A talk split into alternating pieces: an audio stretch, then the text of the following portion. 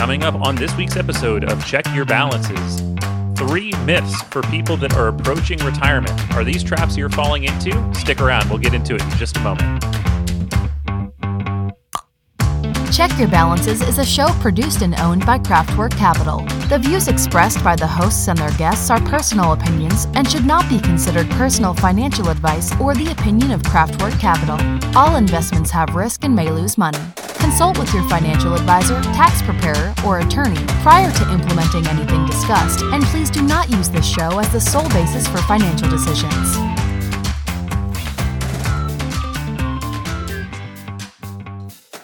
Welcome back, everybody, to Check Your Balances. I am Ross Anderson, joined as always by my partner, Dan Maseka. Hey, Ross, how are you doing today? I am doing fantastic. It is February. Valentine's Day is coming up for everybody. Dan, do you have any Valentine's Day plans? Not this year. And in fact, I think the last time that I did anything was Valentine's Day 2020, the last time I was out of my house as a normal human being. Wow. So so it is not only this year's Valentine's Day, but it is also the anniversary of the last time you did anything outside of the home. Yeah, I mean, if there's anything worth celebrating, I guess that's it, right? Man, I can't can't wait for us to be able to go back to, to restaurants and and uh, be able to enjoy life again. That's for sure, and I'm I'm sure we're we're not alone in that feeling. My daughter, who is two and a half years old, told me the other day, "Daddy, do you remember restaurants? Remember when we went to a restaurant?" and the fact that that isn't lost on her that that's something that we did and don't do anymore is is crazy to me wow that's crazy that she thinks about it like that well i'd like to transition us into the main portion of our show today in which we're covering three different uh, what we're calling myths about retirement uh, these are things that are kind of out there in the world and talked about sort of as if they're common knowledge or or something that everybody knows and, and should be doing uh, and we take a little bit of a different angle, uh, I think, at all three of them. And so the first one we're going to get into is whether or not you need to have your mortgage paid off as you enter retirement. So if you're kind of in those years approaching, retirement's on the way for you, should getting that mortgage paid off be something that you're really focused on? I hear it all the time. Uh, when we're gearing up for a retirement planning conversation, either they'll outline that as one of their top priorities. I want to pay off my mortgage before I retire, or they'll state it as a matter of pride that, oh, I'm paying X hundred dollars a month extra to my mortgage. I believe that'll be paid off before we get to that point. Uh, so I hear it all the time. I hear that as well. And uh, to me, it comes down to what is the actual goal? And I think what people's actual goal is, is to reduce the amount of burn rate or the amount of cash flow that they're going to have to draw from their portfolio or the amount of income that they're going to need in retirement. But as a result, they kind of take that line at it and they commit all this extra capital to paying off the mortgage really aggressively, uh, which is not always what we would recommend. It's a scary thing to have to figure out where that money's coming from. If you have a mortgage of thousands of dollars a month, and now you have to find that money in your portfolio, which is not something you're used to doing, it's easier to imagine not having to do that, even if it means working a little harder ahead of time. Uh, but you know, the truth is that there's there's a a flip side to that. So in attacking that goal, what are you giving up to get there? Yeah, and I, I, think that's where you and I really do have an issue is that as we think about retirement planning and what you should have asset wise, what we prefer for people is a mixture, a mixture of some IRA assets or 401k assets, whatever you're using as your retirement plan, as well as some taxable you know, meaning money that has just been savings and has gone into your individual brokerage account. And even the language of that, I think, sometimes confuses people, right? You and I have both had examples where we've said, okay, well, tell me about what you have saved for retirement. And people go through their retirement accounts. And then you say, okay, well, what's that account over there? And they say, oh, that's my individual account. It's my it's my personal account. It's a brokerage account. Play money. I hear that a lot. Exactly, and and that's kind of what what can sometimes be very meaningful amounts of money, but it's not really considered as part of the retirement picture. But the reality is, if you've saved it and it's intended to fund your retirement, in my opinion, it's a retirement account. Right. Surprise! It's there for your retirement. You're going to use this money. That doesn't mean you know. Obviously, the tax obviously the tax situation on how that money gets treated is different and that's why we like people to have it is that it allows us some flexibility in terms of where the money comes from. Because as you think about retirement one of people's main goals is controlling taxes and and being able to limit where their their taxes are going to be. And if all of that money that you have saved for retirement is in IRAs if it's all in pre-tax buckets you don't have any flexibility when it comes to taxes. Every dollar you take out is taxable and and I think that that that ends up being a, a, challenge for people. And and to bring it back to the mortgage side, what people are normally neglecting when they're uh, you know paying off their mortgage really aggressively or committing extra dollars per month that they don't have to is they're neglecting that taxable bucket. That's where the money could go is into a taxable brokerage account. Saving for retirement is a lot easier, especially if you have an employer with a 401k plan where all the money is taken out through a payroll deduction you have a pretty basket of mutual funds you can invest in. So, what's happening is you've done your saving, you can check that box. Now, when you get your paycheck and you find that you're lucky enough to have some extra dollars, you have to figure out what to do with it. And it's very tempting to just direct that to a mortgage, which you're already used to paying, instead of having to create your own investment plan and investment bucket and figure out how to be managing that on your own. I think the other thing that makes this challenging for people is just the interest rate environment that we're in, which is, you know, if you've got cash savings, if it's sitting in your bank, you're likely earning very, very little on it. Even on a high yield savings, you're probably at a half a percent, maybe less, depending on which bank you're using, uh, which is probably your best option for cash right now. Whereas the mortgage, even though we're in really, really low rates, you're obviously getting more than a half a percent in yield when you pay that off. Uh, and so I think that guaranteed return is is really uh, uh, attractive to, to people that are are making that decision. You're faced with a known low rate of return in a money market, or the known return, quote unquote, in paying your mortgage. The alternative to that is a complete unknown in investing in the stock market, where today we're facing all time highs. It's very tempting to shy away from that because not only are you facing lower returns, you could be facing loss there too. Yeah, so so to take this to like a logical extreme, uh, I, I kind of present this example from time to time, which is if you think about two families that have the exact same level of total wealth, five hundred thousand dollars, and family one, all of that wealth is wrapped up into a paid off home. So they have no mortgage. The home is paid off. It's worth a half a million dollars. Family number two, has the same value home, five hundred thousand dollars, but they've only got a hundred thousand of equity. The other four hundred thousand is on a mortgage, and then they have four hundred thousand of liquid assets. I would choose to be family number two 10 times out of 10 because if I'm that family, I've got the option to do all sorts of things. I could pay off the mortgage today. So if for some reason I've got a burden and getting rid of that payment becomes important, I can do that. Drop of a hat or I can invest into things that I think are likely to yield me higher returns, or I can just use that money, uh, that liquidity for living expenses, right? I've got a lot more optionality in terms of what I'm going to do there. And so, with the same amount of wealth, I wouldn't choose to necessarily be the zero debt family because what I value, especially as a planner, is the flexibility to kind of adapt and, and to adjust for the unknowns that are going to come at me. Again, that that's an extreme. I don't think anybody should take away that I'm recommending somebody have no, no, equity in their home or that having equity in their home is a bad thing. But uh, if you've got equity in your home and you've got no liquidity, you're not necessarily in a better situation. The key word you said there is flexibility. So it's important by planning ahead, you can build that flexibility into your plan. It doesn't mean that paying off your mortgage is bad the important thing is ensuring that you've built in other safeguards in your financial plan to get to what your real end goal is, which for most people is just financial independence whenever that date comes. So ensuring that you have the savings in multiple tax buckets and you know if that comes along with debt-free living, great, you know, you should pursue that, but don't pay off the home at the expense of other important things. All right, so let's get into our second topic, which is that you need to convert your portfolio as you get close to or head into retirement from a growth strategy to dividend payers. Right? That we hear that all the time. I'm getting a little bit older, I'm getting close to retirement. How do I convert my portfolio from these companies that have been doing well and these things that I've liked and I've invested in to something that's going to pay me some income? So let's break it down. That's another thing I hear all the time is I've been saving, growing this portfolio, now I need to start taking income. How do I change my holdings? They feel like, you know, you can't you can't sell anything you have to take money. How do I get these stocks to pay me? this is a strategy that I think in the past has certainly worked well for people. I do think our investing landscape has changed a little bit. And I'm going to go through a brief history. And, and Michael Kitces, who's a, a, thought leader in the financial planning community, does a, a great presentation on this. But essentially, it's kind of the history of retirement income. You know, if you, if you go back to the 50s, uh, the way that people structured retirement income was that they bought bonds and they literally clipped the coupon and they lived on the yield from their bonds.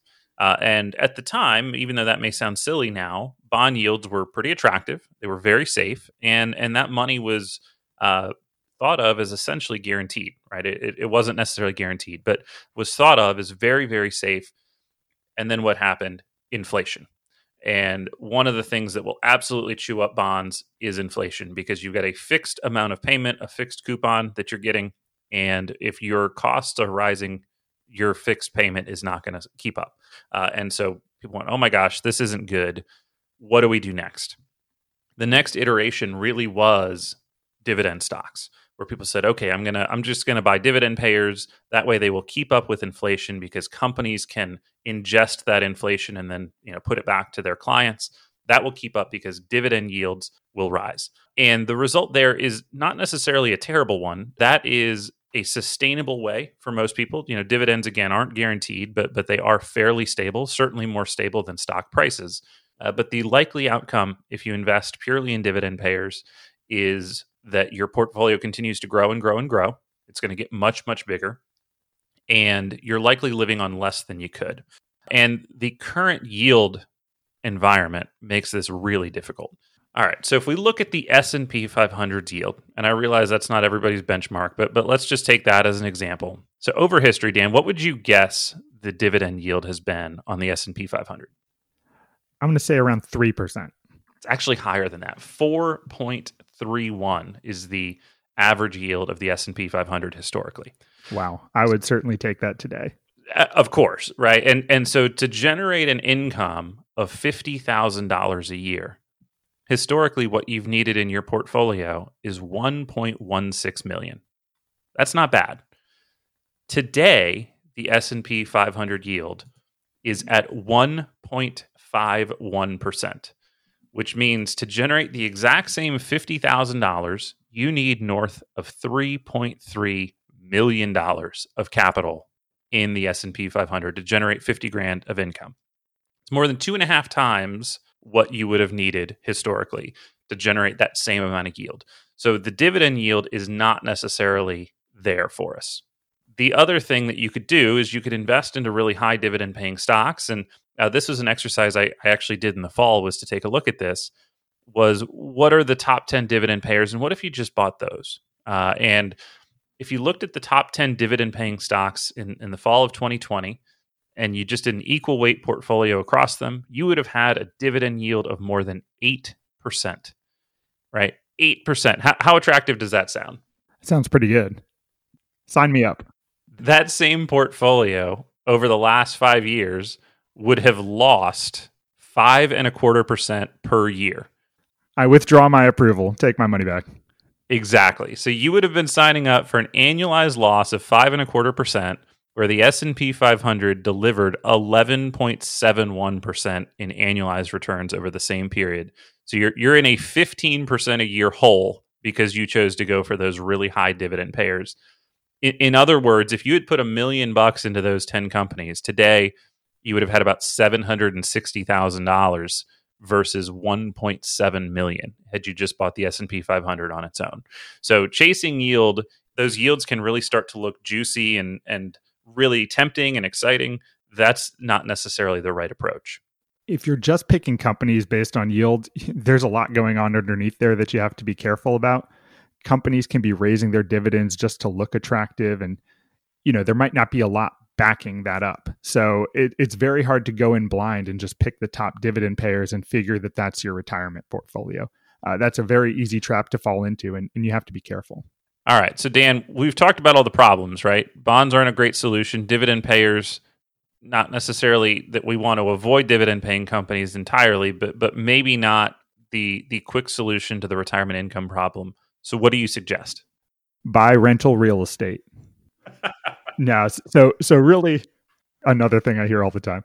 Really our approach is taking a more holistic view of investing, building a portfolio that's suited to your long-term goals and risk tolerance and it's okay to dip into principal to take the money that you need over time, it's important to set up a plan that's built to support your lifestyle needs, support your income, and then just be strategic about how you're taking money off that portfolio. A combination of stocks, for most people, bonds and cash as well, is set up to provide that income for you. And h- historically, what financial planners have said is somewhere between, let's give a pretty wide window and call it three to 5% of your portfolio is what you could be peeling off for your retirement expenses, even if it's not being generated through dividends or interest income. So I think the key for us uh, is what we call a carve out strategy. Uh, and the way that that works is we need to protect a certain number of years of your capital so that you're not at the whims of the market. Because that's really the risk here. Because we're still saying that you should have stocks in your portfolio. That should be part of your retirement portfolio. We're also saying it doesn't have to be dividend payers. And so what you're then looking for is a way to take some of the volatility out of the market where you're not necessarily having to change your spending habits at the whims of what the stock market is doing. And the way that we do that is we have at least in my opinion 3 to 5 years worth of what you're going to need in something very safe. And what that gives you is some flexibility and some optionality. You're going to notice a theme uh, that if the market is bad in any given year, you've got this safe bucket to draw from. If the market's good, you you kind of keep that balance. You keep that five year safety net there, and so that you're never in a position where you're super tight and and hopefully the goal there that you know we don't we don't have a crystal ball but at least historically that's going to give you enough cover so that you can allow stocks to recover from a poor situation in most bear markets and that methodology if you go back and you look at the 2008 financial crisis, you would have had enough time there, right? From the peak of 2007 to where the S&P 500 recovered was about a 5-year window. And so if you didn't have to sell stocks during that window, you would have gotten all the way back to even. And that's certainly not our goal. That's not what we're predicting or thinking is going to happen, but that's the sort of safety net that we need to be building for people is at least 5 years so that they can ride through that type of environment. And that's in a bad market environment in a good market environment, you might feel stupid for having all that cash built up on the sideline. For a lot of people, five years of living expenses is a lot of cash. And seeing it sitting, sitting there idly, especially when high yield savings are generating nothing as far as interest, can lead you to want to do something. But having that in cash is actually allowing you to take better advantage of a rising market because of the other assets that you can invest for the longer run as opposed to having to be conservative and you know put money in things that are going to be safer because you're really relying on that in the short term. So i think that gives us a really nice segue into our final myth uh, which is kind of this uh, sloppy shortcut that we've always heard about asset allocation. And what it really boils down to is that more age equals less risk and kind of this theory that the older you get, you've kind of got less recovery time for your portfolio. And so that your portfolio should be increasingly more conservative. And there used to even be uh, a formula for this, which was that you would take 100 minus your current age, and that should be your allocation to stocks. And then eh, people tried to mess with it and said, well, maybe it should be 110. But either way, 100 minus your age. So if you're a 20 year old, you should have 80% in stocks because it's 100 minus 20 right? So, so you know that simple formula. What are the issues with that, Dan? Well, I, I think you said my first issue already. As a 20 year old, do I really need 20% in cash and bonds? What's that doing for me if I have the longest investing time horizon that I'm ever going to have? You're really potentially losing opportunity and need to be aware of what your own goals are before you just go ahead and, and follow a broad generalization like that do you subscribe to the theory that somebody in retirement or or somebody that's continuing to age through retirement needs less and less risk progressively as they go? I don't. In, in my opinion, age has nothing to do with how much risk you're you should be taking in your portfolio. There are really two main things I look at when I determine what a portfolio composition should be for someone. The first is your risk tolerance. So, how much up and down are you willing to take in the market? Like, will you sit on your hands through a 20% drop, or are you going to be on the phone calling your advisor or logging into your Schwab account doing sell, sell, sell, sell, sell? Uh, the other is your capacity for risk. So, not everyone has the same capacity for risk. If I've done really well for myself and saved tons and tons of money, and I'm not really relying on that for my daily living expenses, I could potentially afford more risk in my portfolio and be aggressive all the way through. And the opposite is true. Or I could just be super conservative and still be able to support my needs. Whereas someone who hasn't done well, you know, that capacity is factored in very differently. If I'm super reliant on that money, I might need to take a different approach. So everyone's situation is going to be unique.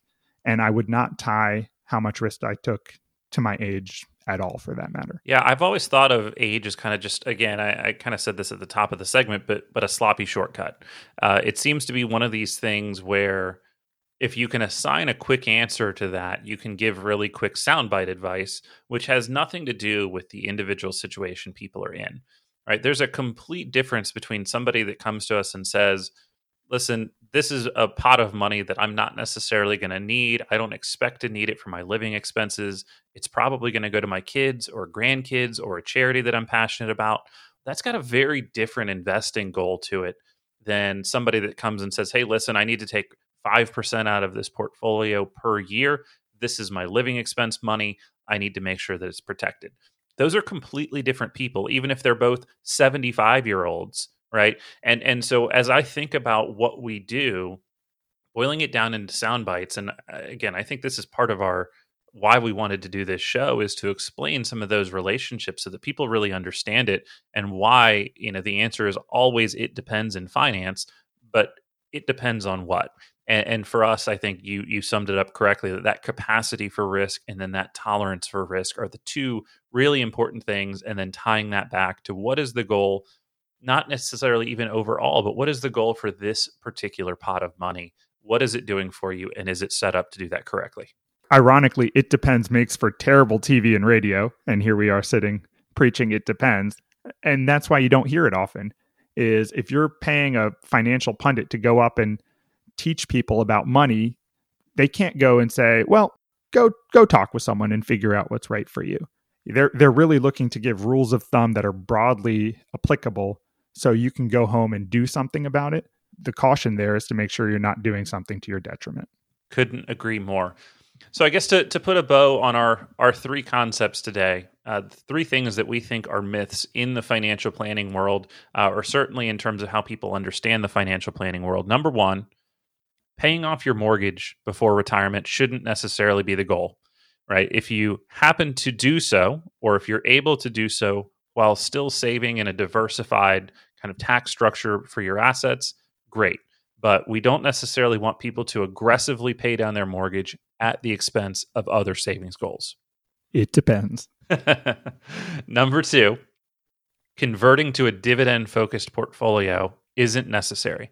There are ways to structure retirement income without having to sell the stocks or the companies that you love to be invested in and throwing all of those out for a bunch of dividend payers so that you can live off the income.